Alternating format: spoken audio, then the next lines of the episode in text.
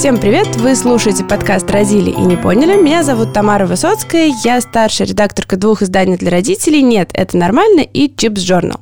Сегодня со мной в студии наша главная редакторка Лена Аверьянова. Привет и детский подростковый психолог Лариса Ивановна Кононова. Здравствуйте, Лариса. Здравствуйте. Тема сегодняшнего нашего выпуска посвящена детским истерикам. Это вообще такая проблема, мне кажется, о которой много говорят и на которую очень много жалуются. Я вот э, пока ехала сюда, пыталась вспомнить, мне кажется, что у нас очень много вопросов в нашу онлайн-приемную, и в комментариях приходят от людей, которые а, жалуются, что дети там падают на землю, устраивают истерики, отказываются там что-то делать. Ну, как правило, это дети там двух, трех, четырех лет.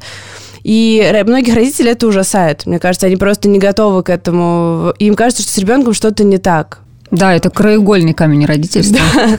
Они возят их по неврологам, там дают им какие-то волшебные таблетки, там пытаются и пытаются найти какую-то волшебную кнопку, которая поможет эти истерики обрубить. Ну, как бы, что, может быть, нужно что-то сделать для того, чтобы это прошло. Вот сегодня, в общем-то, мы поговорим как раз э, с профессионалом, человеком, который э, вообще понимает, откуда берутся эти истерики и что с ними делать. Разберемся, что нормально, что ненормально, как родителям себя вести в этой, в этой ситуации. Может быть, еще развенчаем какие-то мифы на тему детских истерик, потому что их тоже вокруг этого вопроса очень много. А давайте начнем а, с того, что мы вообще разберемся в том, что такое истерика. Вот мы говорим истерики, и мне кажется, что каждый родитель представляет что-то свое в голове. Вот э, как понять, э, что вот это вот какая-то вот она, истерика? Если ребенок, например, не знаю, ему не дали э, конфету, и он заплакал, это истерика или это расстройство? Как понять? Нет, если заплакал, это, безусловно, не истерика. Если заплакал, то просто заплакал. А истерика – это когда ребенок находится в состоянии крайнего возбуждения.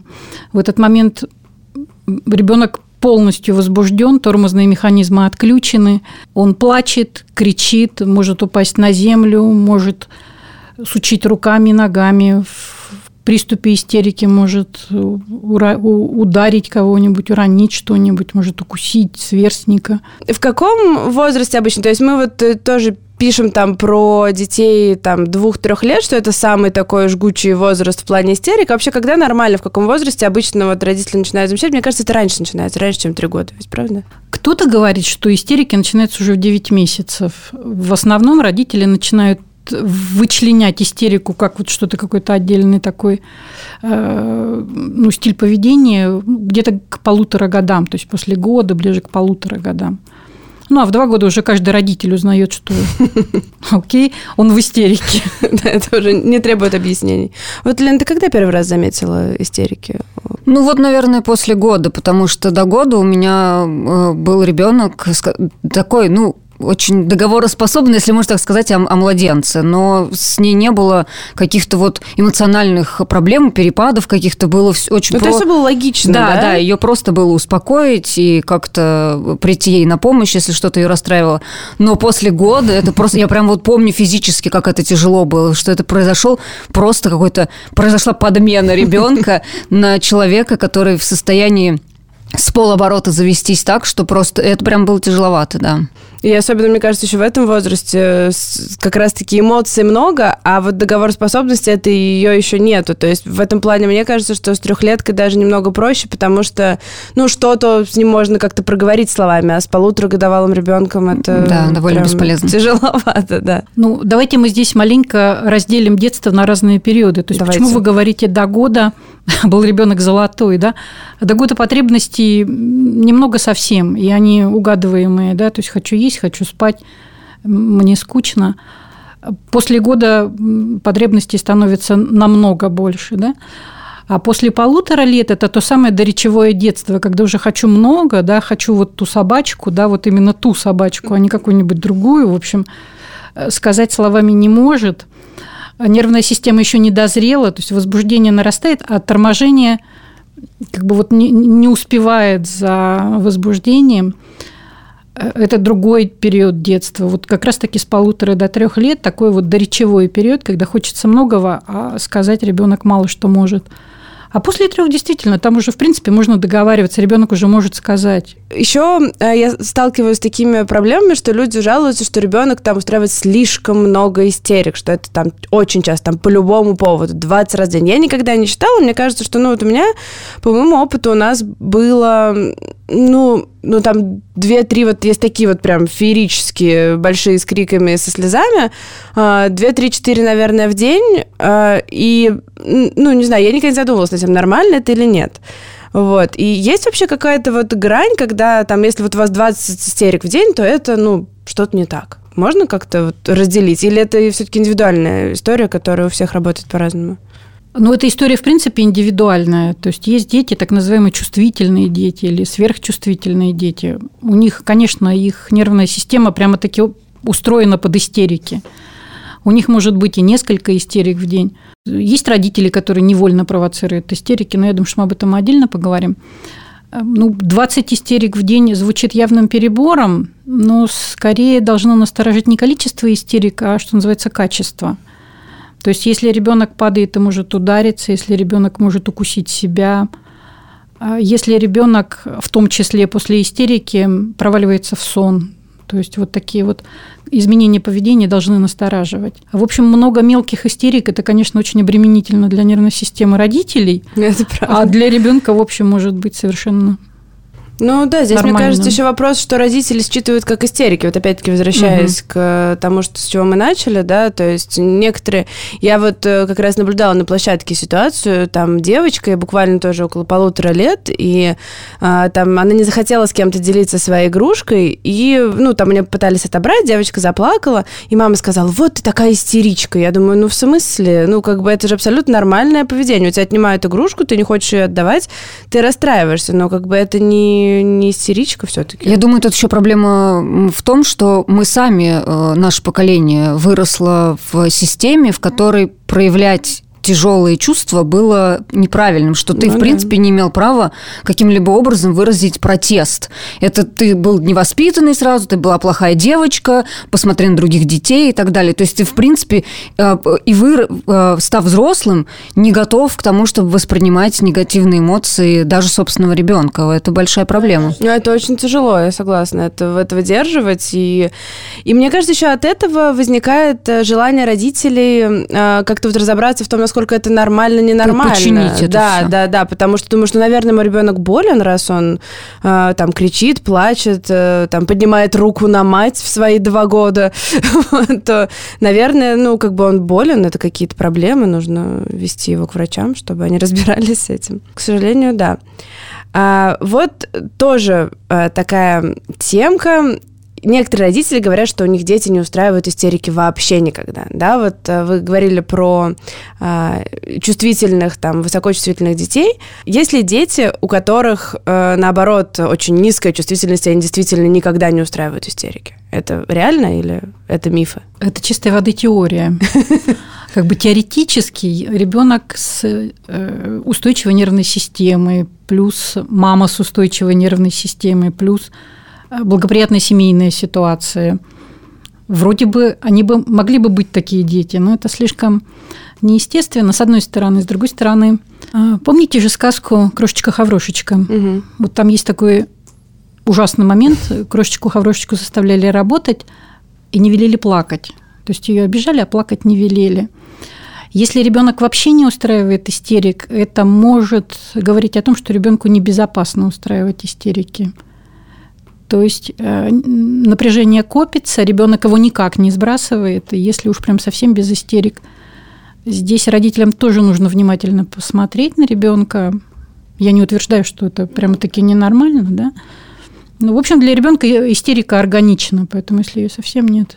Истерики это естественно, давайте. Истерики это нормально. нормально. К сожалению, это нормально. А вообще истерика это всегда что-то, что что взорвало ребенка в моменте, или это действительно может быть э, следствием какого-то накопленного напряжения, и появился какой-то небольшой триггер, который вылился в такую реакцию, которая кажется родителю неадекватной? Действительно, здесь истерика может по принципу зажгли спичку, и она вспыхнула. Не так редко встречаются дети, про которых воспитатели в садике говорят, ребенок идеальный. А ребенок просто терпит. То есть ребенок очень социальный, ребенок понимает требования, а потом ребенок приходит домой, и, может быть, из-за того, что из-за того, что не из-за чего, И разносит. Да, случается просто. истерика. Но это, кстати, бывает. тоже очень часто, мне кажется, жалоба, что все говорят, что ребенок воспитанный, идеальный, а вот со мной он орет, кидается там и скандалит. И пытаемся объяснять, что это вроде бы хорошо. Да, это но... же свидетельствует о том, что ребенок безопасно себя чувствует со своим взрослым, правильно? Ведь если он может проявить такие негативные эмоции рядом с родителем. Это совершенно верно. Ребенку, значит, здесь ребенку безопасно, значит, здесь можно плакать, можно кричать. И здесь можно, после того, как ты вышел из этого состояния, ребенку это же тоже неприятно получить успокоение, получить вот это самое «я тебя понимаю, тебе было трудно, ты рассердился, ты устал», очень жарко, например. А вот давайте, да, про э, трудно и что ребенку это неприятно. Очень часто, опять же, есть э, мнение, звучит такое, что, ну, мой ребенок мной манипулирует, и он своими истериками пытается добиться чего-то, чего он хочет. Он хочет э, конфетку в магазине, и поэтому он ложится на пол, начинает верещать до тех пор, и верещит до тех пор, пока я ему эту конфетку э, не куплю. В чем тут э, ошибка? Я думаю, здесь какая-то есть подмена понятий. То есть мы манипулировать другим человеком, это значит сознательно вызывать э, какое-то поведение, желательное, желаемое мне, да, желаемое манипулятору. Говорить о четырехлетнем ребенке, что он может сознательно что-то сделать для того, чтобы мама сделала что-то, как-то это уж прям слишком большой перебор. Здесь скорее речь идет о том, что когда-то истерику у ребенка подкрепили. То есть ребенок попросил конфету, мама сказала, нет, скоро обедать. Ребенок устроил истерику, мама говорит, на, на, на, только не кричи. То есть сработало. Опа-на, все в копилочку, способ в копилочку. Почему бы не попробовать это повторить в автобусе, в супермаркете? Классно же. Вообще это на самом деле большая проблема, мне кажется, опять же, поколения, которое растет, 30-летних, которое растет детей сейчас, в том, что очень часто мы пытаемся сместить фокус того, что произошло, на ребенка. Вот он виноват, он вот такой, он у меня невоспитанный, у него ну такой ну, да. темперамент, он что-то и не, не то-то. Вот, ты меня а, заставил. Да, ты меня заставил, ты меня вынудил, ты что-то сделал не так.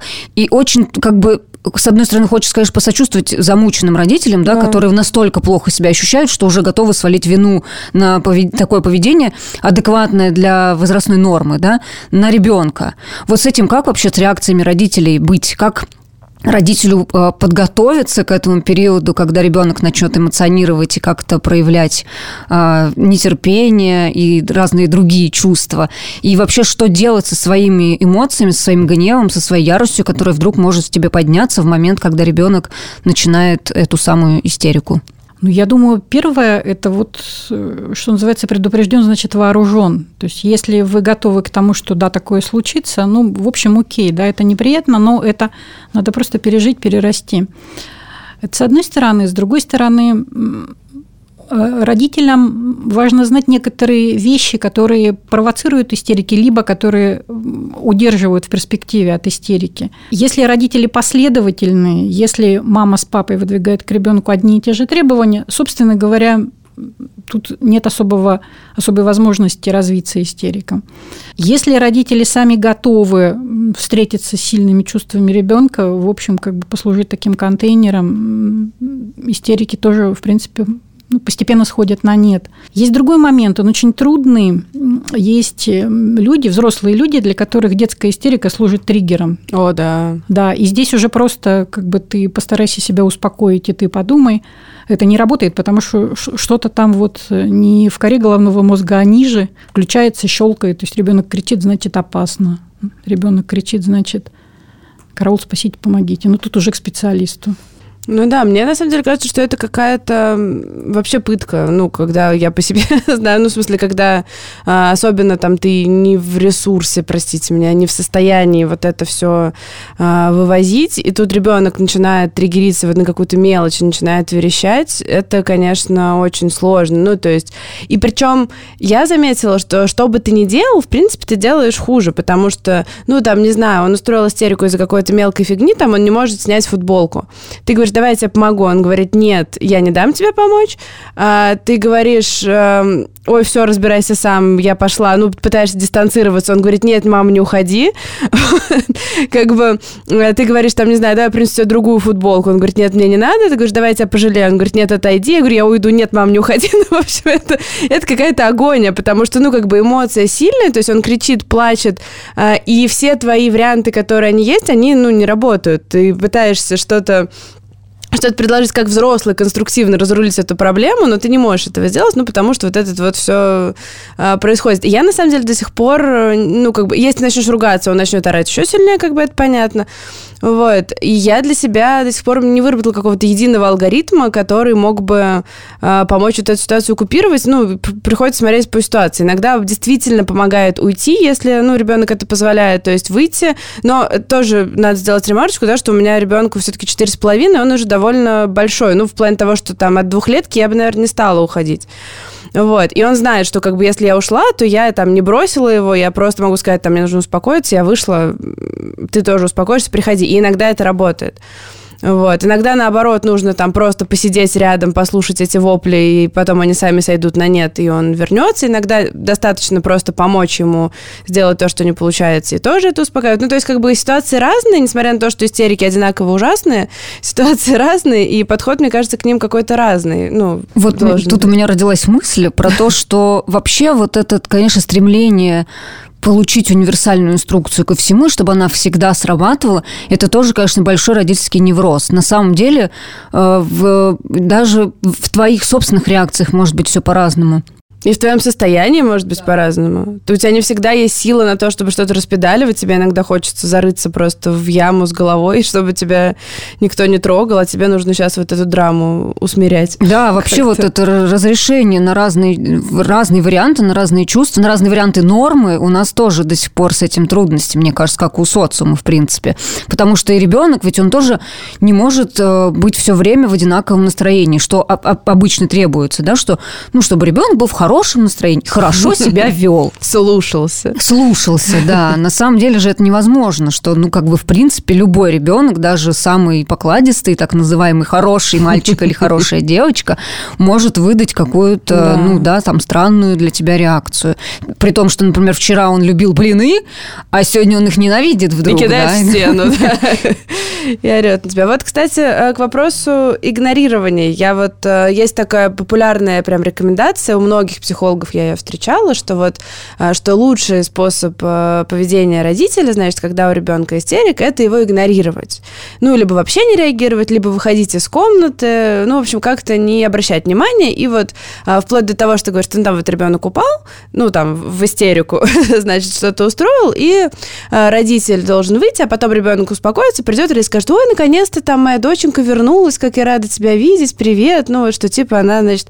Звучит жутко, честно Звучит говоря. жутко жутковато, да. Она из этого состояния вернулась. Вот э, что вообще можно сказать вот про этот вот универсальную рекомендацию, потому что я очень часто ее встречаю, причем как и от экспертов, так и от родителей, которые где-то это прочитали.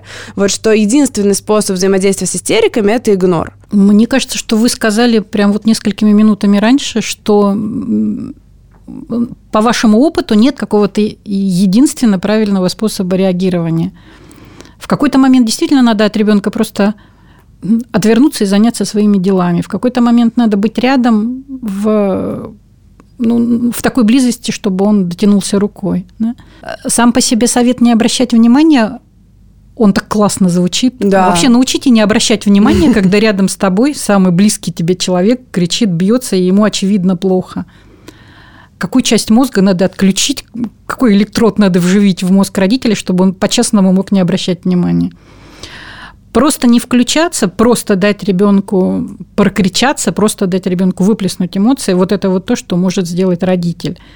В этот момент самое главное не повышать голос, не поднимать руку, то есть не напугать ребенка. То есть это усугубит просто ситуацию.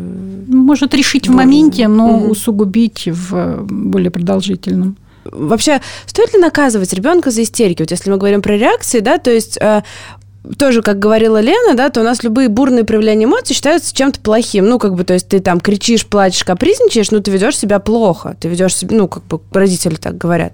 И в том числе, что вот там его поигнорировали, потом сказали, ты устроил истерику, ты наказан без мультиков. Это вообще, мне кажется, это нелогично же совершенно. Ну, вы сейчас спрашиваете о ребенке какого возраста? Ну, трехлетки, Ну, трех лет. Нет, да, трехлетку там вообще наказывать не за что, особенности нервной системы, она еще не дозрела, еще нейроны полностью не получили миелиновую оболочку. В принципе, спросить не с кого там еще, если ребенку 3 года. Если ребенку 5 лет, после того, как он выйдет из истерики, строго сказать, что, знаешь, в принципе, это неприятно, и давай мы с тобой будем разговаривать. Что ты хотел, давай будем разговаривать и решать вопрос. Не наказывать, но дать понять, что, в общем, проблемы решаются и другими способами. Есть и другие способы решения проблем. А вообще родитель может помочь ребенку вот Э, по мере его взросления научиться с этим справляться не только в том смысле, что отдать это на откуп э, физическому развитию, да, понятно, что мозг, он, ты его не сделаешь его, э, не, не заставишь его созреть быстрее, чем он созреет сам по себе. Но что ты можешь как родитель сделать для того, чтобы помочь ребенку научиться выражать эти сложные эмоции разными другими способами, так называемыми экологичными. После того, как ребенок уже успокоился, возможно, даже на следующий день провести работу над ошибками. То есть из-за чего это было, как можно было поступить по-другому, а если бы ты сказал вот так, то, возможно, я бы согласился. Может быть, мы бы с тобой договорились, может быть, мы с тобой пошли бы на какие-то такие договоренности. Рассказывать ребенку, что можно поступить иначе, и показывать ребенку, что можно поступить иначе на каких-то примерах из жизни – ну вот, кстати, я поняла, что, ну вот из, из своего личного опыта, не знаю, насколько это правильно неправильно, в том плане, что иногда а, действительно ребенку нужно а, дать инструмент прям в руки, ну то есть не сказать, что там давай мы договоримся, а прям сказать ему, что он должен сказать. То есть я говорю, ты подойди ко мне и скажи, мама, там, я хочу то-то, то-то, дай мне, пожалуйста. Вот. И он за мной повторяет, как бы, и в принципе это, э, ну как бы, потому что маленькому ребенку, ему же непонятно, там, давай договоримся, но это супер абстрактное понятие, ты вообще не понимаешь, что от тебя хотят в этот момент. Вот. А как бы когда ты уже даешь ребенку не только способ, а ты прям вот показываешь этот способ, как он выглядит, как он должен выглядеть, то, ну, мне кажется, что это потом работает. Вот это, это правильно, да? Здорово, это, это, это здорово. Это здорово, действительно рассказать ребенку, как он должен подойти и сказать мне или сказать папе или сказать бабушке. А вот и, мне только еще вопрос, а что с валяниями? Просто у меня, у меня ребенок не падал, но а, ну, ну не падает сейчас, он, он орет в устойчивой позиции. Вот, но я как-то наблюдала очень забавную ситуацию тоже на детской площадке. Там, а, значит, какой-то мальчик, и он хотел забрать у моего ребенка игрушку, мой ребенок отказался, и после этого мальчик просто, значит, э, ну, лег, он, он даже не упал. То есть не то, чтобы он там орал и упал, и дрыгал ножками. Он лег и начал, э, значит, э, орать. Вот. Но сначала лег аккуратно. Ну, типа, посмотрел, где почище, где полегче, и лег. Вот. И, ну, и мама говорит, что вот, но он как бы валится при любой удобной ситуации. То есть это не выглядело для меня как какая-то суперсильная эмоция, в которой вот ребенок уже себя не контролирует, там его ножки не держит. А это выглядело как такая вот прям полномерная история. Почему дети падают э, на землю? Это как-то можно объяснить вообще? Откуда это взялось? Ну, это какая-то форма поведения. Попробовала, когда-то сработала. Кто-то ногами топает, кто-то падает. Опять-таки есть дети, которые, например, убегают, есть дети, которые не убегают. Есть дети, которые падают, есть дети, которые не падают. И вот э, падают они обычно, как нам говорят, на дорогах, на, на улице, где-то в магазине, где надо идти по дороге в сад, да, вот эти все истории. Эм, и, ну, я сталкивалась с, такой, с таким советом, что даже если ребенок падает на дороге, ну, как бы вы вытащите на тротуар, и там уже разбираетесь со всем этим, там пусть орет. Да, ну, то есть, а что делать, вот, если он упал и не встает? Тащить его силой, мне кажется, это только истерику еще больше подпитывать, нет? Слушайте, ну ситуации же разные бывают. Иногда действительно лучше всего и проще всего взять его в охапку и унести его туда, где он может уже спокойно себе завершить. Иногда, если ничто не угрожает, если, в общем, он тут уже улегся покричать, ну, самое лучшее, что могут сделать родители, просто поймать, поймать какой-то свой дзен, встать рядом. Я вспоминаю себя, у меня была прям вот в детстве пару раз такая вот прям то, что называется прям истерика. Я а, ты думаешь, что пару раз? Ну, я запомнила как бы, да, вот такие сильные моменты. Это было один раз мы пошли с мамой в фотоателье, и мне надо было зачем-то фотографироваться. Но, видимо, идея была в том, чтобы сделать просто какие-то фотографии. Вот. И, значит, дяденька-фотограф мне сказал, что мне надо поднять голову выше, чем она находится сейчас. Я ее подняла, и оказалось, что это слишком высоко. Надо было опустить пониже. И, короче, меня это дико фрустрировало. Я начала вопить, а моя мама, тут тоже, опять же, надо сделать ремарку, моя мама была очень молода, мне было года три, а ей 19 лет, поэтому как бы тут был прям, мы схлестнулись, два ребенка в этот момент. И я начала вопить, она меня стала выволакивать из этого, ну, потому что ей, видимо, тоже стало от этого всего уже плохо, э, на улицу, и она меня вот так вот тащит за руку, я прям помню это. Я ору на всю улицу, она ничего не говорит, и я прям помню свое ощущение, что мне очень хотелось, чтобы она была на моей стороне. Ну, чтобы она не отдавала меня этому фотографу и не говорила, что я не права в том, что мне некомфортно следовать его указаниям. И, блин, я вот сейчас понимаю, что это такое было. Я могу эти чувства проговорить, могу назвать их, могу назвать те свои потребности, которые были в том моменте, когда мне было три, блин, года. А тогда, когда у тебя вот нет рядом с тобой вот этого надежного взрослого, который примет тебя вот в этом всем, это очень тяжко и ощущается вот до сих пор как какой-то неразрешенный момент, э, в который я, возможно, иногда даже до сих пор проваливаюсь, когда у меня случаются какие-то вот, ну, там, трудности, когда я не чувствую поддержки. И это мне кажется, э, всякий раз, когда э, ребенок что-то такое устраивает, мне кажется, очень полезно, ну, как бы вспомнить себя в моменте, когда тебе не хватало этой родительской поддержки. То есть немножко поддержать и себя, и его. Ну, для меня, например, так работает. Не знаю, как, насколько это универсальный совет, но мне помогает возвращаться к себе ребенку и видеть себя ребенка в реакциях своего ребенка. Мне так проще проявить к ней эмпатию. Мне кажется, это очень глубокая, это глубокая мысль. потрясающе. Да. Да. С одной стороны, глубокая, а с другой стороны, она настолько практичная, настолько применимое в повседневной жизни. То есть, во-первых, если у вас есть доступ к себе трехлетний, мне вот как психологу прям сильно хочется задать вопрос, какие слова хотелось услышать, да? что мама должна была бы сделать, чтобы стало легче что ты не должна его слушать, я с тобой. Делай так, как тебе комфортно. Ничего страшного, если ты получишься на этой фотографии с задранной головой. Ну что? Но это будет наша фотография. То есть я тебя понимаю, да? Девочка моя, я тебя понимаю. Да. А и что она должна была еще сделать? Как она должна была к вам прикоснуться? Ну, она вообще ко мне мало прикасалась, поэтому мне тут трудно сказать, чтобы, чтобы она меня схватила в охапку. Ну, наверное, мне хотелось какой-то вот фиксации, чтобы меня... Ну, что, по крайней мере, присела, глаза да. в глаза, да, контакт э, глаз, обняла, посадила на колено, ну, что-то вот такое. Да, да, физического контакта, конечно, хотелось, потому что я фотографировалась одна, и моим телом руководил какой-то дяденька, который говорил мне, что делать. И то есть, а рядом мне был человек, который, ну, дал бы мне вот эту опору. Вот эта опора для меня прям была очень важна тогда. Не, ну трехлетнего ребенка это вообще очень тяжелая задача, типа, выполнять. Тем более фотографии, там же ты двигаешься, типа, на полградуса, и это взрослому-то сложно уловить, а ребенку вообще, ну... Это... Я до сих пор ненавижу фотографироваться, там, на всякие документы, я прям реально теряюсь, типа, я не понимаю, где я, как это вообще в пространстве себя вести, как поставить это свое тело, как куда голову девать. И ну, все равно получается супер уродского. Всегда. Безмысленно. Ну, это ни от чего не зависит. Ну да, это просто фотография на документ. Она для этого существует. Я прям в каком-то тихом восторге от того, насколько у вас э, классные есть инструменты для того, чтобы и себя поддержать, и попробовать поддержать дочь. Я хочу свою проблему обсудить, раз уж вы здесь э, решили. Нет, просто э, возвращаясь к вопросу о том, что дети иногда в, в состоянии вот истерики, они могут там бить себя или бить людей вокруг, да, то есть, ну вот про бить себя, вот как это можно объяснить, с чем это может быть связано? То есть, мне кажется, вот агрессия направленная на себя, это такая довольно сложная штука, которая у маленьких детей иногда встречается, но мне всегда это немножко пугает. Ну, это вот э, как проявление какой-то такой вот э, агрессии к себе, оно насколько нормально, и когда это уже ненормально, о чем это может говорить у ребенка? Просто сознательно делать себе больно, это или это несознательно уже? Конечно, это тот момент, когда взрослый не должен просто не обращать внимания, а должен постараться ребенка зафиксировать. То есть обнять, прижать к себе. Если это повторяется регулярно, или же если есть опыт того, что ребенок действительно нанес себе какое-то, по крайней мере, видимое повреждение, то есть укусил себя до крови, например, здесь уже я бы сказала, что надо посоветоваться с неврологом.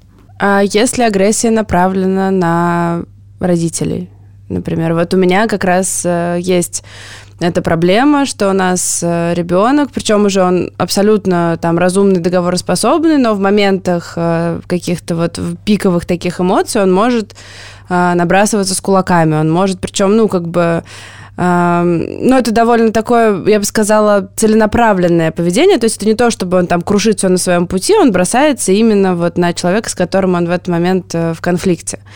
А, и до сих пор, честно говоря, опять-таки мы не нашли универсальные кнопки для того, чтобы это почистить, потому что оказалось, что кнопки не существует. Вот. Ну, надо сказать, что сейчас уже таких случаев стало меньше.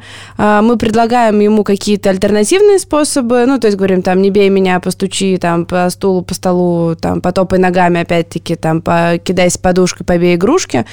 Вот. Э, но в моменте это не особо срабатывает, естественно. И потом уже, когда ну, он успокаивается, мы еще раз обсуждаем, что ну, это было не очень здорово, и так не надо делать, нам больно неприятно, он, естественно, говорит, что я знаю, что нужно делать, там, я знаю, куда пойти, вот так показывает, там, как он бьет диван и так далее. Но, естественно, в состоянии вот этого, там, не знаю, эффекта, он, ну, это, конечно, не срабатывает. Вот. И здесь еще проблема в том, что, наверное, когда ребенок бьет тебя, это еще и триггерит тебя, потому что это физически больно. И здесь уже, ну, как бы, с одной стороны, ты такой мудрый, взрослый, спокойный, э, об которого можно поистерить, а с другой стороны, ну, тебе больно, черт возьми, как бы. И это вызывает какое-то, ну, желание, если уж не дать сдачи, то как минимум просто как-то дистанцироваться или там обругать, или, ну, как- как-то вот, чтобы это прекратилось вообще. Вот что делать? Какие у вас будут рекомендации? Реакции на этот счет. Ну, потому что драться с ребенком, это, понятное дело, не выход. как бы, и ты меня ударил, я тебя ударю, это... Ну, многие, кстати, так делают. делают Давайте делают, вот проговорим, да. что не надо так делать. Давайте проговорим, так делать не надо. Потому что если ребенок вас ударил, вы ударили ребенка, вы тем самым сказали ему, это можно. И представляете, какая каша в голове да. в этот момент получается, да? То есть сказали, драться нельзя, сами ударили, да? И, и как ему вообще? Как ему, чему ему следовать, какому, какому посланию ему следовать. И некоторые родители, которые практикуют этот метод ударить ребенка в ответ, и говорят, что это эффективно, потому что он замирает, ну, да, потому что да, он да. действительно не знает, что делать. Ну, плюс ему страшно, ну, он как пугается, бы, что, да. он пугается, конечно, конечно, замирает, он пугается. В этот момент это работает, а в какой-то дальнейшей перспективе нет, не работает. Потому что потом вы поймаете, вы придете в садик за ребенком, вам скажут, что у вас ваш ребенок ударил другого ребенка и ударил не в шутку вернемся к, да, к нападениям на родителей, если не, на родителей. не, не давать сдачи. Вот, и я сразу предвосхищу, потому что совет перехватывать руку нам тоже абсолютно не помог, потому что перехватывание руки приводило, ну и как любая попытка физически ограничить, приводило вообще к безумному возрастанию истерики просто в разы. Это визги, вопли как бы, и, ну, вообще никак. То есть становилось только хуже. Поэтому какие-то контактные способы, они работали а, там в полтора года еще, когда ребенок это делал так это экспериментально, то сейчас вот это все не работает? Ну, здесь совет будет такой. Он, конечно, тоже не универсальный, ну, как, понятно. как и все, о чем мы сегодня здесь говорим. В этой ситуации надо обезопасить себя, потому что это действительно, черт возьми, больно, когда четырехлетний, пятилетний ребенок размахнулся, а если у него еще в руке машинка, то, в общем, это, конечно, больно. Обезопасить себя, то есть если вы можете взять подушку, не знаю, какой-нибудь диванный валик и подставить, чтобы ребенок ударил не по вам, а по подушке или по валику, то лучше всего сделать именно это. Э, в общем-то, Будет еще один возраст, в котором вполне себе вероятно истерики. Это подростковый возраст. Но здесь уже, с учетом того, что ребенок ростом примерно с вас или даже выше, да, и, в общем, и вполне себе крепкий и сильный, то здесь однозначно надо просто выходить из комнаты, выходить из квартиры. То есть в этот момент очень важно, чтобы ребенок не нанес травму кому-то из близких. Но если мы говорим о четырехлетнем ребенке, то здесь мы можем поставить какой-то барьер. Так, а что делать дальше? Ну, в смысле, мы защитились, но мораль какая? Ну, в смысле, в плане того, что он, он дальше продолжит это делать, зная, что он может это делать. Ну, в смысле, страх же родителей всегда, что вот он сейчас дерется, значит, он думает, что это нормально или еще что-то. Вот. В моменте, понятно, мы просто пытаемся защититься для того, чтобы не пострадать. А что потом, когда истерика закончилась? Мы... А потом объяснять, что это ненормально, что мы так не делаем. То есть, если ребенок мал, мы понимаем, что он это сделал не потому, что он так хотел, а потому что ну вот, вот у него такая реакция. Ну а потом дети ведь чаще всего говорят, мамочка, я не хотел. То есть я не хотел тебя бить, я просто сильно расстроился. А это он врет и манипулирует? Это не, не в смысле не я говорю, что я так думаю, я просто прослеживаю логику, как обычно вот эта логика, мне кажется, развивается. И А, тоже такой был момент, где-то мы, по-моему, писали о том, что ребенок говорит, что я больше не буду, а, и, а потом делает. И родители говорят, что ты врешь, ты, ты, ты наврал нам, ты обманул. Но по факту это же, ну, это же не так. В смысле, ребенок в тот момент, он действительно верил, что он больше, ну, он очень хотел, что он больше не будет. В тот момент ребенок очень хотел понравиться родителям, и он произнес именно то, что родителям гарантированно нравится. Мамочка, прости, я больше так не буду. Это как поведение примирения, которое я тут узнала, да. у собачек, у собачек да, да, да, которое, да, когда да. и уши прижимают. Да, да, да, это правда. Прекратите быть плохим хозяином и давайте мне обратно. Возвращаясь э, к вопросу того, какие еще есть факторы, мне кажется, э, тоже нужно э, обговорить этот момент отдельно по поводу того, что есть какие-то косвенные факторы, которые провоцируют истерики у ребенка. Это усталость, ну, это, короче, физиологические потребности, да, это усталость, голод, э, там, жажда, жажда дискомфорт какой-то физический, недосып. Вот это вот все. А, и мне кажется, что это вообще первый вопрос, который нужно проверять, когда у ребенка истерика, потому что вот у моего ребенка очень четко. Когда он голодный, он невыносим абсолютно. То есть... Я тоже. Он просто невыносим. То есть э, и я знаю, когда я вижу, ну, то есть, э, что он начинает там срываться на какие-то мелочи, я буквально там уже чуть ли не силой его просто беру в охапку, несу на кухню, ставлю перед ним и говорю, ешь. Он ест, и после этого прекрасный договороспособный ребенок. Вот. И мне кажется, что когда, ну, как бы, когда ты видишь эту корреляцию, становится проще. И становится проще от понимания, что в каких-то вопросах иногда, ну, можно их спустить на тормозах. Ну, то есть, если ребенок вечером с прогулки пришел усталый и там, не знаю, кинул свои ботинки куда-то не туда, ну, может быть, можно на это закрыть глаза, потому что если ты сейчас начнешь его воспитывать и поучать, это закончится истерикой сразу же, ну, потому что он устал. Вот. И как бы вот какой-то такой баланс. Это вот э, к вопросу о, о поведении родителей, да, которое влияет на э, истерики, которые провоцируют детские истерики. Э, что еще могут быть какие э, такие вот моменты именно со стороны родителей? Со стороны родителей провоцируют детские истерики, как я уже говорила, непоследовательное воспитание. Если один раз разрешили, второй раз не разрешили, мама разрешила, папа запретил, провоцируют истерики. Еще, знаете, есть такая форма поведения интересная, очень часто встречающаяся угрозы. Пустые угрозы, когда это можно наблюдать везде, в садике, в супермаркете, в автобусе. То есть, если ты сейчас не, то я уйду. А ребенок уже в 4 года раз прекрасно себе знает, что никто никуда не уйдет. Вот, и когда родители так вот разбрасываются угрозами, которые совершенно не собираются выполнять, у ребенка иной раз прям таки возникает соблазн устроить истерику, потому что все равно уже никаких реальных последствий не будет. То есть, получается, какая-то безнаказанность? Безнаказанность, непоследовательность и уверенность ребенка в том, что все равно все будет по-моему. Mm. Интересно. Я э, как-то была на прогулке, и там шла женщина с э, сыном лет восьми. Это было лето, там, допустим, июль. И я, мальчик шел по газону, а не по дороге, и мама ему сказала, сойди с газона, если ты сейчас не сойдешь, то подарок на Новый год не получишь. И я подумала, вот это да, вообще, вот это ход. Ну, то есть, как бы в июне угрожать Новым годом, во-первых, во-вторых, как бы, ну, сойди с газона. Где логика, да, хотелось бы спросить. Вообще, я хочу опять на своего любимого конька да. залезть. Мой угу. любимый конек это вот эти травмы взрослых, которые не в состоянии а, почувствовать себя устойчивыми в родительстве. Мне кажется, это вообще большая проблема, а, в принципе, в нашей стране и на постсоветском пространстве, что все мы какие-то, ну, как бы запрограммированы иметь просто какой-то определенный набор чувств и определенный набор реакций. И мне кажется, очень большая проблема заключается в том, что у нас, в принципе, очень неэмпатичное общество, в том числе и инфантильное при этом. Ты становишься родителем, а, ты совершенно незрелый, э, не готовый к разным э, поворотам судьбы в эмоциональном смысле, и при этом у тебя есть уже в голове заложенные установки о том, что ребенок должен то-то, а если он то-то не делает, значит, он невоспитанный, а ты виноват в том, что он невоспитанный. Но ты не хочешь признавать, что это твой, твой косяк. И все время пытаешься свалить это все, как бы ответственность на поведение ребенка на ребенка. Короче, мой вопрос вот в чем.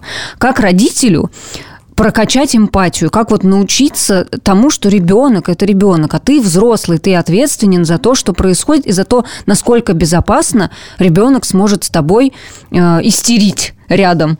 Я думаю, что Я бы точно стала рассуждать с того места, что давайте сначала разовьем эмпатию по отношению к себе, а потом уже будем говорить про эмпатию по отношению к ребенку. Я вижу у себя на приеме огромное количество молодых женщин, которые четко знают, как должна выглядеть идеальная мама. А так как у нее не всегда убрано, не всегда приготовлено и ужас, она кормит семью полуфабрикатами, она ужасная мама. Вот, поэтому давайте начнем с эмпатии по отношению к себе. Родительство – это трудно. Я иногда раздражаюсь, я часто раздражаюсь, да. Я чувствую себя усталой. И вот это вот 24 на 7, мам дай, мам принеси, мам то, мам все. И когда только-только, казалось бы, он уснул, и вы можете принадлежать сами себе, а, а он вот опять проснулся. То есть э, это правда раздражает, и это правда трудно. И когда начинаешь чувствовать себя, как-то по-другому начинаешь относиться к ребенку. То есть, да, я могу рассердиться. Я могу иногда рассердиться на пустом месте, если я принесла что-то, какой-то негатив принесла с работы, с улицы, из автобуса. Ребенок может точно так же рассердиться, расстроиться, не из-за чего, из-за пингвина из киндер-сюрприза, да? Ерунда какая. Ну, то есть, по сути, надо дать разрешение себе на какие-то эмоции, и тогда их будет проще, наверное, давать разрешение на эмоции другим. Опять ребенку. же, тут ведь тоже важно, наверное, не свалиться вот в эту позицию, что у меня лапки, мне все время плохо, и я вот не могу, и устаю, и, и вообще ничего у меня не получается. И вот, и опять ты виноват во всем, потому что я из-за тебя устаю. Да, я устаю, да, я раздражаюсь, но у меня ребенок по возрасту развит, но он у меня подстрижен. Может быть. А может не быть, да? да. Но у меня ребенок вообще прекрасно развивается, он бодро, весел и жизнерадостен большую часть дня, а когда он не жизнерадостен, он совершенно не имеет на это права. То есть, значит, я хорошая, достаточно хорошая мать, да, то есть такой вот термин. А, это, мне кажется, как раз вот то, что была давняя какая-то статья на, э, или колонка на Нене по поводу того, что усталость, она может являться объяснением, но не оправданием. Вот, и что, ну, вот это вот как раз говоря про ту крайность, которую упомянула Лена, да, что да, иногда родители срываются, ну, как бы, потому что они тоже люди, они устают, и ты не всегда можешь э, там в 10 истериках из 10 вести себя экологично и классно и здорово. Иногда ты можешь сказать, ой, закрой рот и хлопнуть дверью, и это очень плохо, но, по сути, как бы, ну, это все, на что тебя сейчас хватило.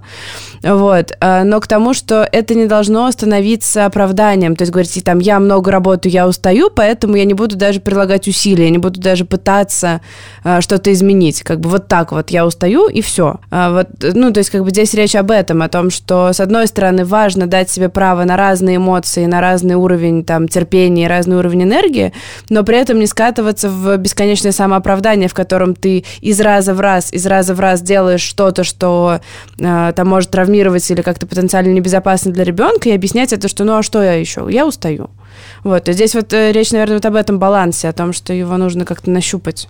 Если у человека есть необходимость что-то оправдывать, значит, как будто бы кто-то на него нападает. Значит, как будто бы кто-то его обвиняет. Кто вас обвиняет? Да? Почему возникает необходимость самооправдания? Кажется, иногда человек сам себя обвиняет. Вот это к вопросу про идеальную вот. мать, да? То есть вот. есть какие-то ожидания вот. от себя. Вот. вот.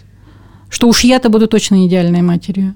Никогда не буду кричать на ребенка. Ни, ни за что. Да, вот эти все установки, конечно, про никогда тоже, думаю, играют большую роль вот в том, что если у тебя такое случилось, то ты автоматически э, вешаешь на себя ярлык плохой матери. И это, конечно, большая проблема тоже. Ну, и, и к вопросу о ярлыках, это ведь тоже еще то, что мы говорили про воспитанный ребенок, потому что да. э, у меня, к счастью, такого не было, но я действительно читаю тоже в интернете о том, что многие родители, у которых дети там устраивают истерики, им бабушки говорят, ты такая не была. Вот да. мы, мы тебя такой не воспитывали, а вот вы ему все разрешаете, вы его там избаловали, и вот теперь получаете, вот он у вас валяется и ножками дрыгает. Вот, и то есть, и вот это вот... Эм, и, и, естественно, родители, как бы, особенно те, которые, э, ну, в каких-то моментах там а, прислушиваются или там для них важно, там они как-то болезненно зависят от мнения собственных родителей, они начинают нервничать и думать, боже мой, мы ужасные, там, ребенок, ну-ка заткнись, мы хорошие Запустили родители. ребенка. Да, да, да, да, сейчас мы тебя будем воспитывать, отец не ремень. Вот, то есть, ну, как бы такая вот история, она тоже э, есть, что э, как будто бы если ребенок что-то чувствует и как-то соответствует. То есть даже э, эти ярлыки, они не на родителей, а на ребенка, что это он невоспитанный, он у вас какой-то не такой, какой-то вот неправильный. У меня муж э, для себя сделал открытие еще, когда э, дочка была маленькая, и она вот когда начала вот эти познавать вот эти сложные эмоции, как на них реагировать, он так сидел как-то и такой, ну, мы обсуждали день, она уже спала, он говорит, знаешь, что подумал? Как круто, что ей это можно, что, ну, как бы никто не хочет ее подавить и сказать, что это неправильно, что это какой-то, что мы виноваты в том, что она это делает, или она виновата в том, что она так делает, что у нее есть свобода вот в рамках э, там, да, безопасности какой-то базовой физической проявить себя так, как она может. Это был тоже какой-то такой, что называется модным словом инсайт, когда ты думаешь, блин, да, а так, так можно было, оказывается. Еще я хотела спросить вот про взаимодействие с ребенком ребенком после истерики и про эмоции и их признание. Насколько э, есть потребность, например, если ты разгневалась, пришла в ярость э, на истерику ребенка, и после того, как уже все закончилось, э, есть смысл извиняться перед ребенком и говорить, что мама была не права, ты тут ни при чем, это мои э, реакции, и я вот так среагировала, извини. Нужно ли это говорить? А что вы сделали в тот момент, когда у ребенка была истерика? Ну, например, накричал, там хлопнул дверью, сказал, все, отстань от меня, не хочу тебя слушать вообще, и, и вообще отстань. Если вы сделали что-то, что вы считаете неправильным, есть смысл извиняться перед ребенком в истерике, он был или в спокойном состоянии? Просто тут тоже, мне кажется, есть, опять же, установка, что родители всегда правы. Я, например, да. Э, для себя не помню в моем детстве, чтобы передо мной взрослый человек извинился. Что... И я выросла тоже с этой установкой, что взрослый не может быть неправ. Он знает точно, как, как надо, да. и он все за меня решит. Все сейчас, если, ну, как бы так сказали, значит, так и надо делать. И это тоже большая проблема, опять же, мне кажется. А я хочу еще э, затронуть такую э, тему напоследок. Естественно, вот Лена говорит, что села на своего любимого конька про эмоции у нашего поколения, а я хочу сесть на своего любимого конька, значит, э, гендерных различий воспитания детей, но не совсем так, в смысле не, не только воспитывают мальчиков и девочек, а больше про то, как воспитывают мамы и папы. Просто, мне кажется, у нас а, еще очень распространен стереотип о том, что папа веселый родитель. И папа – это такой чувак, который приходит а, с работы э, за час до ребенкиного отбоя, там, тормошит его, бегает с ним, играет, там, не знаю, смотрит телек, еще что-то. А, и потом говорит, все, типа, я пообщалась с ребенком, я пошла смотреть э, телевизор, а ребенок устраивает дичайшую истерику, ну, потому что, как бы, папа пришел за час до отбоя, его там максимально раздраконил и оставил. А, естественно, как бы, ну, разгребать это все чаще всего остается маме, потому что он говорит, что это он тебя орет? Это ну, типа... все твое воспитание. Да-да-да. Иди-ка ты его успокой, а я устал после работы, как бы достаточно. Вот. И это, на самом деле, такое, ну, вот мне кажется, что отчасти такое было и в нашем детстве, что все-таки мама, она за воспитание, а папа, он веселый. вот. А, и сейчас я это наблюдаю тоже, ну, достаточно часто в современных каких-то семьях, что это, ну, такое вот есть именно, что там папы, дедушки, они э, как будто бы не вникают вот во всю эту эмоциональную часть э, э, истории ребенка и считают, что, ну, как бы раз весело, весело, как бы можно играть там, веселиться, а то, что ребенок уже находится в каком-то дичайшем пике эмоциональном и балансирует там непонятно уже плачет он или смеется да, просто да, от да. этого всего. Вот, как бы. И, естественно, это приводит к истерикам, с которыми, ну, в принципе, мужчины обычно дела не имеют. Вот. Э, и здесь, я не знаю, я даже не знаю, в чем мой вопрос, на самом деле. Скорее не вопрос, как это какой-то крик души. Да, это, это скорее такой крик души, и это какое-то вот наблюдение, которое не очень, э, я не очень понимаю, как вот э, людям, в данном случае, наверное, женщинам, которые они вот в эту ловушку попали, вообще как этот круг э, разорвать, потому что по факту в итоге ты получаешь там миллион детских истерик, с которыми тебе приходится разбираться, ты же еще в этом оказываешься виноват, и ты же еще плохая мама, потому потому что ребенок там хотел с папой играть и веселиться всю ночь, а ты как бы знаешь, что если ночь не ляжет спать в ближайшие два часа, то все пропало. Ну, вообще говоря, мамы и папы играют с детьми по-разному, и это нормально. То есть чаще всего активные игры, они как раз-таки отданы папам на откуп. Мамы более охотно занимаются с детьми каким-то либо творчеством, читают, то есть что-то такое более тихое и более спокойное. Папы больше играют в мячик, больше учат кататься на велосипедах – я не знаю, как культурное здесь различие, гендерное различие, как мы это назовем? Не, ну это, по сути, мне кажется, это тоже различие в гендерном воспитании изначально, что девочкам изначально прививают какие-то спокойные увлечения, что вот ты девочка, ты там сиди порисуй, а ну, у мальчиков у них более активные, более физические Ну, смотри, занятия. у меня, например, муж тоже бесится с ребенком. Я вот так, во-первых, у меня нет столько сил ее вот так таскать и вот крутить. Как бы, драйв, как бы у мамы часто и драйва не хватает. Уже нет, это, А у папы не хватает, у папы не хватает терпения лепить. То есть, что, что за ерунда-то? Зачем мы будем сидеть, резать, клеить? Папа не, ну, хоть не займется чем-нибудь. Папа разные, да. Папа не, ну, разные. наверное, ну, и поклеить он тоже наверное, может, да, и поклеить. Тоже... Типа, Но я вот в этом не могу участвовать. Я не могу на это смотреть, когда вот это... Ну, что вообще происходит? Это дистракшн для меня тяжело. Я вообще не люблю мельтешение. Меня Мне... тоже, меня тоже утомляет, на самом деле, когда они бесятся, что-то бегают. Но, на самом деле, вот у меня как бы с мужем мы довольно быстро... Ну, то есть, он сам нащупал эту границу, ну, вот когда нужно остановиться. То есть, э, он э, четко четко понимает, когда ребенок начинает перевозбуждаться, и сам его переключает, говорит, типа, все, окей, мы вот здесь закончили, пойдем там почитаем, например, пойдем, ну, что-то сделаем, как-то переключим деятельность. Заземлиться. Да, да, да, да, да. А есть же очень часто, когда действительно, ну, не понимают, потому что я, например, помню, что у меня все э, мои детские там активные игры с папой, они заканчивались моей истерикой, ну, потому что просто как бы никто не тормозил, никто это не останавливал. И я вот до, до сих пор, вот как ты говоришь, я помню это детское какое-то ощущение, что сначала мне очень хочется с ним играть, мне супер весело, мне прям прям вот я в восторге, я очень жду, а потом что-то происходит, вот у меня мозг не фиксирует, потому что что-то вот щелкает, и я рыдаю как бы, ну, то есть и все, потому что, видимо, уже нервная система не, не выдерживает, и я рыдаю, и все заканчивается плохо, потому что, ну, как бы там вот мама там говорит, папе, я тебе говорила, там папа, еще что-то, ну, короче, в общем, все недовольны, что-то закончится, и я не понимала, в какой момент, то есть почему это происходит. И каждый раз, когда мы инициировали активные игры, э, ну, мне говорят, может, не надо, я говорю, ну, в смысле, ну, так же весело, как бы, я говорю, я больше не буду плакать, типа, все классно, сейчас бы... Ну, естественно, это все происходит заново. Просто вот этот момент, уловить его, когда ребенок на грани, тоже требует эмпатии. Здесь мы снова возвращаемся к тому, что, возможно, у мужчин э, в среднем... В силу гендерной социализации? Да, да, да. Эмоциональный интеллект и эмпатия, они несколько ниже, и они не всегда считывают, что ребенок смеется тоже не потому, что ему весело, а потому что, ну, он нервно хихикает, да. Ну и здесь, соответственно, задача мамы объяснить и показать, да, то есть когда происходит вот это, значит, скоро случится вот Опять это. же, и опыта такого взаимодействия глубокого очень часто у отцов не хватает. Да. И они этого ну, не видят реально. Это тоже, ну, как бы глубокая проблема. А может, это не проблема?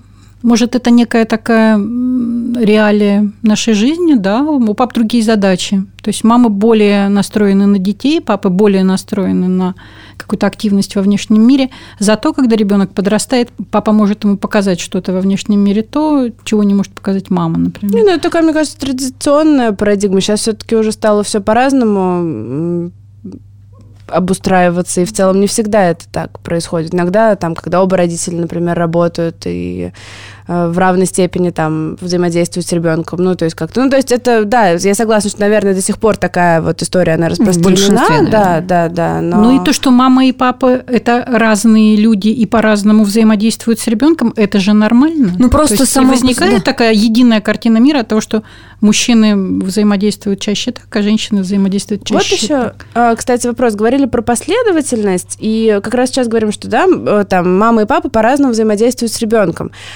А до этого говорили, что плохо, когда мама что-то запрещает, а папа что-то разрешает.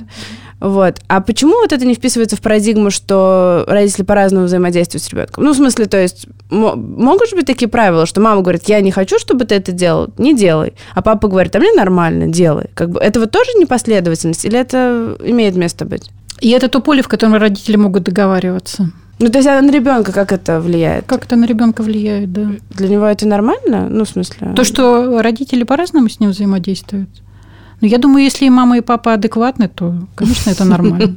Если э, говорить именно о каких-то противоречивых воспитательных решениях, когда, там, не знаю, мама говорит, не прыгай по дивану, папа говорит, прыгай по дивану. Угу. Это же, получается, плохо для ребенка, для него, у него возникает непонимание того, что если дома и мама, и папа, и мама не разрешает, и папа разрешает. И что делать? А вот здесь вот уже договариваться родителям. Mm-hmm. Это вот э, ситуация, которая у меня была, ну, теперь уже продолжительное время назад, э, когда мама запрещает играть в мячик, а папа разрешает играть в мячик в квартире, да?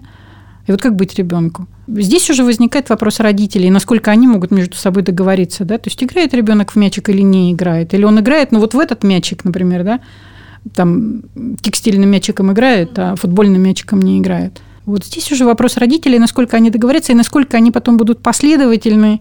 Важно, чтобы потом не было каких-то подпольных перерешиваний, да, то есть, ладно, сейчас мамы нет, доставай футбольный мяч. Да? Этот вопрос снова про Мы маме не веселых родителей. Мы маме не расскажем. Да, да, да. То есть здесь вот главная последовательность. Угу. А мы обозначили, что истерики могут э, начинаться где-то там после года, да. Угу. А до какого возраста вообще как бы вот частые такие истерики можно считать нормой? Потому что все-таки мне кажется, что они становятся реже с возрастом, да. Там опять-таки вот нервная система крепнет, э, там человек сам учится, может быть, как-то анализировать свои какие-то потребности. Ну, до какого возраста нормального? Там 5, 6, 7, 8, как... 5-6 э? лет нормально, в 7 лет ребенок пошел в школу, серьезные перемены. Может быть откат, и могут быть истерики ну, преимущественно дома, то есть если в школе, то там уже надо разбираться, а дома ребенок уставший вполне себе может. Вот. Но если успешно прошла адаптация, Истерики могут вернуться, если семья переживает какой-то серьезный кризис. То есть, если родители разводятся, или же если появился второй ребенок, последующий ребенок, и родители не смогли нормально вписать старшего ребенка в новую ситуацию. Если муж уходит, женщина остается одна, трудный развод, ей сложно ребенка эмоционально поддерживать. Здесь, конечно, другая тема. Здесь нужно искать еще взрослого, который включится в эту ситуацию и сможет дать ребенку дополнительную поддержку. Ну, получается, Истерики что могут вернуться. Вот в таком возрасте это скорее уже манифестация какой-то проблемы, да? Не просто реакция на вот да, сегодня да, там суп не такой. Да, какое-то угу. обозначение какой-то проблемы. Угу, угу. То есть даже если в, в солидном, скажем так, возрасте ребенка неожиданно стало больше истерик, да, то есть повод задуматься, откуда, ну, откуда ноги растут. Да, вообще. да, да, где, где дезадаптация пошла, где ребенок не справляется с какими-то ситуациями. Но я уже говорила, и в подростковом возрасте истерики тоже могут вернуться. Там, конечно, причины совсем другие, но они очень глубокие, но подросток тоже не всегда может рассказать, что не так. Вот, да, и как же, как их, их тогда ковырять-то, что, как им помочь, если они не хотят делиться? Быть с ними, и быть готовым к тому, что они уже выросли? Ну, просто, да, как бы мне кажется, у нас сейчас поговорить это один из основных инструментов, и не очень понятно, как, как если с тобой не хотят разговаривать. Ну, то есть... Да, я с ужасом жду этого времени, конечно. Если не хотят разговаривать, значит, вот пока сейчас так. Значит, пока сейчас так. То есть Значит, не надо там другие на, формы на темечко капать, поговорим, давай сходим в кино, в кафе, тыры-пыры, что-нибудь замутим. Не надо так делать, да? Вы знаете, если у вас есть большое желание с вот этим вот уже подросшим человеком чего-нибудь замутить, надо так делать. Надо говорить, я буду очень счастлив, если ты со мной пойдешь сейчас в кафе, я буду счастлив, если мы вместе сходим в кино. Но если он говорит, я с парнями, ну окей, ты с парнями. Ну, это здесь как бы отпускать, но не бросать как-то. Как, как сформулировать хорошо. Да, отпускать, но, оставлять открытую дверь. Да. да. Возвращайся, когда захочешь.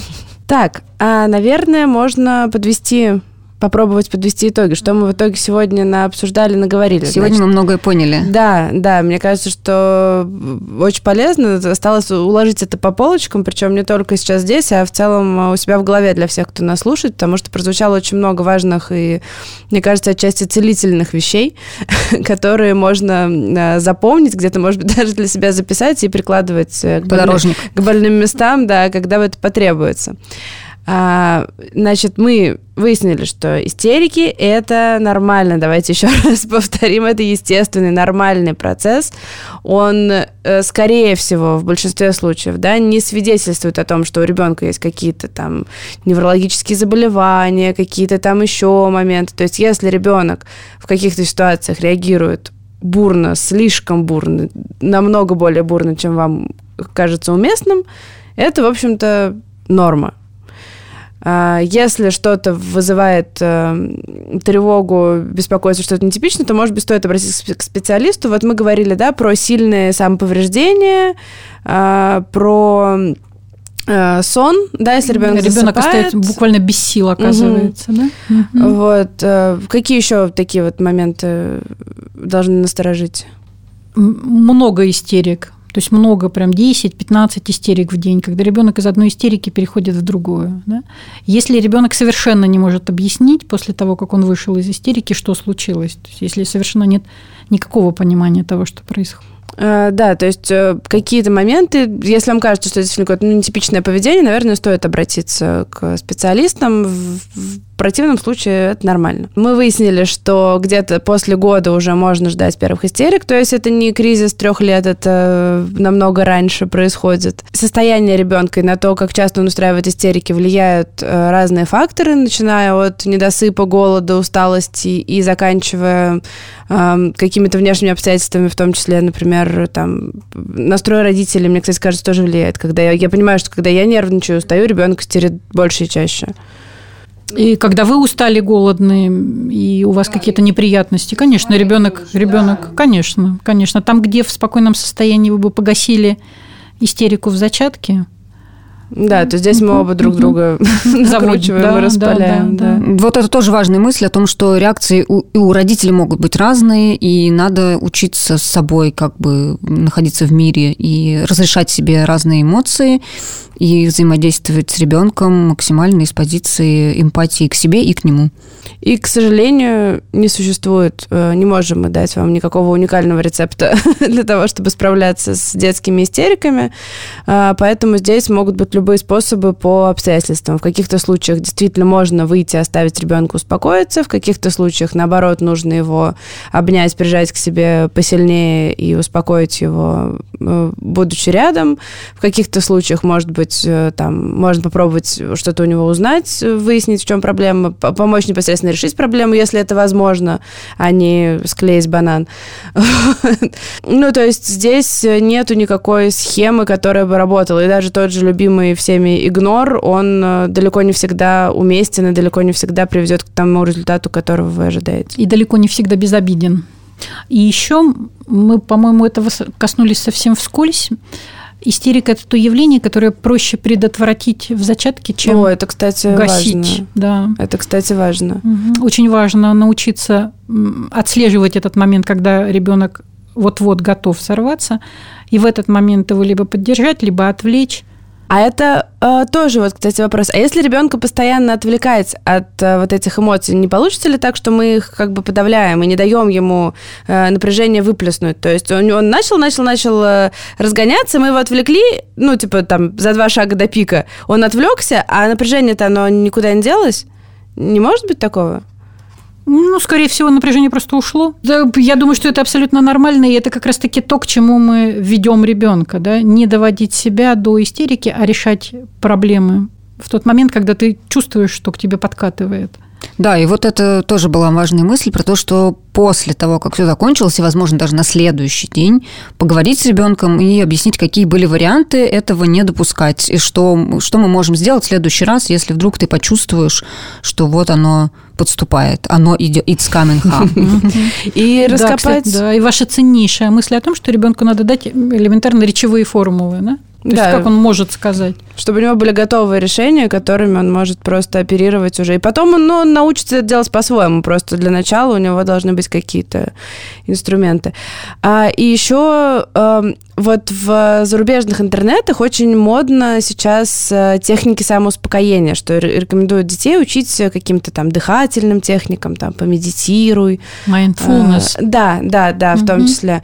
Вот, то есть именно это вот как раз э, уже, ну, естественно, не в моменте истерики, а вот до того, то есть если ты чувствуешь, что там вот ты нервничаешь, то нужно как-то успокоиться. Вот я, честно говоря, до сих пор не смогла понять, как бы, насколько это уместно и как научить ребенка, ну, вот именно именно вот так вот осознанно успокаиваться. Э, это вообще с какого возраста вот такое можно практиковать, чтобы это прям прижилось и заработало? Ну, с дошкольниками, со старшими дошкольниками это точно работает. Да? То есть, угу. да, шестилетние дети уже с удовольствием и исследуют себя, и пробуют техники самоуспокоения. Да, одна из моих любимых техник а, спрашиваю ребенка, какое твое любимое блюдо? Ну, например, говорит, омлет. Да? Я говорю, о, прекрасная техника, называется омлетное дыхание. Сначала мы омлет, сначала мы омлет нюхаем, а потом дуем на него. Идеально. Мы придумали вот во время пандемии с дочкой, а я не люблю, я уже много раз говорила, активные игры, и мы придумали спокойную игру, которая вот помогает как раз вечером особенно расслабиться, если вдруг ты устал к концу дня, а бы ты, естественно, устал к концу дня, вот, мы с ней садимся в палатку и э, начинаем рассказывать друг другу, что мы любим и что не любим. И в этот момент можно выяснить очень много всего, особенно если что-то за день произошло не очень классное, она обязательно расколется и расскажет, что я не люблю, когда ты мне э, сказала там что у тебя сейчас созвон, и надо закрыть дверь. Это точно прозвучит. Вот. И это очень удобная штука, как, ну, которая помогает, опять же, и выразить эти чувства, что у тебя там что-то накопилось, да, и, и признаться родителю, что ну, у тебя... Тебе что, да, и тебе полезно. в том числе. Да, очень хорошая штука. А еще есть же всякие эти антистрессы, попыты и, и не только, и все и же с ними, все, что можно трогать, джамкать, ну, сенсорные, в общем. Угу. То, Блин, меня в какой-то момент начинает это бесить. У вас нет что? такого? А, нажимать да, вот это? Вот прям как будто у меня прям вот челюсть А я очень-очень мало этим занимаюсь. У нас есть э, это антистресс-подушка, которая с мелкими, ну, вот как кресло-мешок с пенопластовыми гранулами, она с мелкими такими шариками.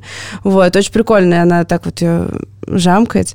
Вот. Но на самом деле он тоже был куплен ребенку, эта игрушка, и как бы он иногда вспоминает, но тоже, естественно, вспоминает он об этом уже потом когда-то, в какой-то момент. Mm-hmm. Но я, кстати, заметила, что иногда, ну вот когда я чувствую, что он там нервный, и вечером он садится смотреть мультики, он иногда бывает, что сейчас что-то крутит в руках, и я ему сую в руку какой-нибудь антистресс, и он смотрит мультики и параллельно разряжается немножко. Э, Еще вот эти игры с заворачиванием в одеялко, я иногда, у меня ребенок Бурита, любит. сушерита. Да-да-да. Вот, я говорю, давайте я как лялю запеленаю. Я его в пледик пеленаю, доволен, такой лежит, 23 килограмма. Все хорошо. Потом говорит, я ляля, носи меня. Все нормально. Вот. Ну, то есть, как бы к тому, что, мне кажется, такие практики иногда могут быть не только успокоительные, но еще и, ну, на сближение, вот как ты говоришь, да, что вы садитесь и разговариваете, и это тоже какой-то а, способ не просто там сбросить напряжение, а еще и почувствовать контакт с ребенком, обратно себе вернуть. И главное, это несложно. Просто мне так не нравятся всякие сложные схемы, вот какие-то подходы непонятные, через забор надо лезть куда-то. Ой, а вы знаете, вот когда она вырастет, она вам будет говорить, мама, это было так здорово. Помнишь, как мы с тобой сидели в палатке? Я в такие моменты всегда удивляюсь, а, что самые классные способы, они вообще ничего не стоят. То есть вместе печь печенье, например, это же вообще ничего не стоит. Но моя дочь это вспоминает она это несет прямо из детства. Как пахло это печенье. Да, в общем, есть очень много способов э, не довести до истерики, проговорить как-то потом, разобраться в последствиях истерики и обсудить, что нужно делать для того, чтобы она не повторилась. А, поэтому на самом-то деле вывод у нас, мне кажется, очень простой. Того, что, во-первых, э, научитесь контактировать с собой, чувствовать, понимать себя, да, как выяснилось, это очень важный момент для того, чтобы научить понимать и чувствовать своего ребенка. А, научитесь проявлять эмпатию к себе, чтобы а, не отчитывать и не ругать себя и маленького ребенка внутри вас за то, что вы где-то накосячили, что-то сделали не так, с чем-то не справились. Вот. И это уже, мне кажется, должно снять какой-то ряд проблем с детскими истериками в плане того, что вам будет проще их понимать и принимать, и контейнировать, возможно, или просто их переживать без особых потерь для себя. Если у вашего ребенка истерика, вы неплохой родитель. О, вот. И мне кажется, вот еще тоже важно проговорить момент, что вы найдете свой способ. Нельзя придумать какой-то шаблон, который всем подойдет. У каждого родительство хоть и похоже, но все-таки внутри это опыт каждой семьи. И найти подход к своему ребенку – это, в общем-то, задача на все, на все времена. И все люди разные, дети разные, люди разные, у всех работает все по-разному. Ну, так хочется готовых решений. Очень. Пожалуйста, пожалуйста. Да, но, к сожалению, здесь, да, это невозможно. Спасибо большое вам, что слушали. Спасибо большое, Лариса Ивановна, за то, что вы сегодня к нам пришли и подняли такую страшную, серьезную тему, которая, на самом деле, в нашем разговоре, мне кажется, показалась не очень страшной. Мы как-то все так э, разобрали, обсудили, и все звучит довольно безобидно, как будто бы. Да, такой фокус был, сначала такой гигантский ком, да, да ужасы, потом да, произошли да. какие-то штуки, он так раз и сдулся, очень приятно на это смотреть теперь. Спасибо, что пригласили. Спасибо. Мне было с вами приятно, интересно и здорово. Мы надеемся, что вам пригодятся наши советы, рекомендации, или в целом просто мы поможем вам как-то почувствовать себя немножко спокойнее, увереннее в моменты детских истерик. Подписывайтесь на наш подкаст, пишите комментарии, ставьте лайки, рассказывайте своим друзьям, слушайте нас и пока-пока. И дайте родителям послушать.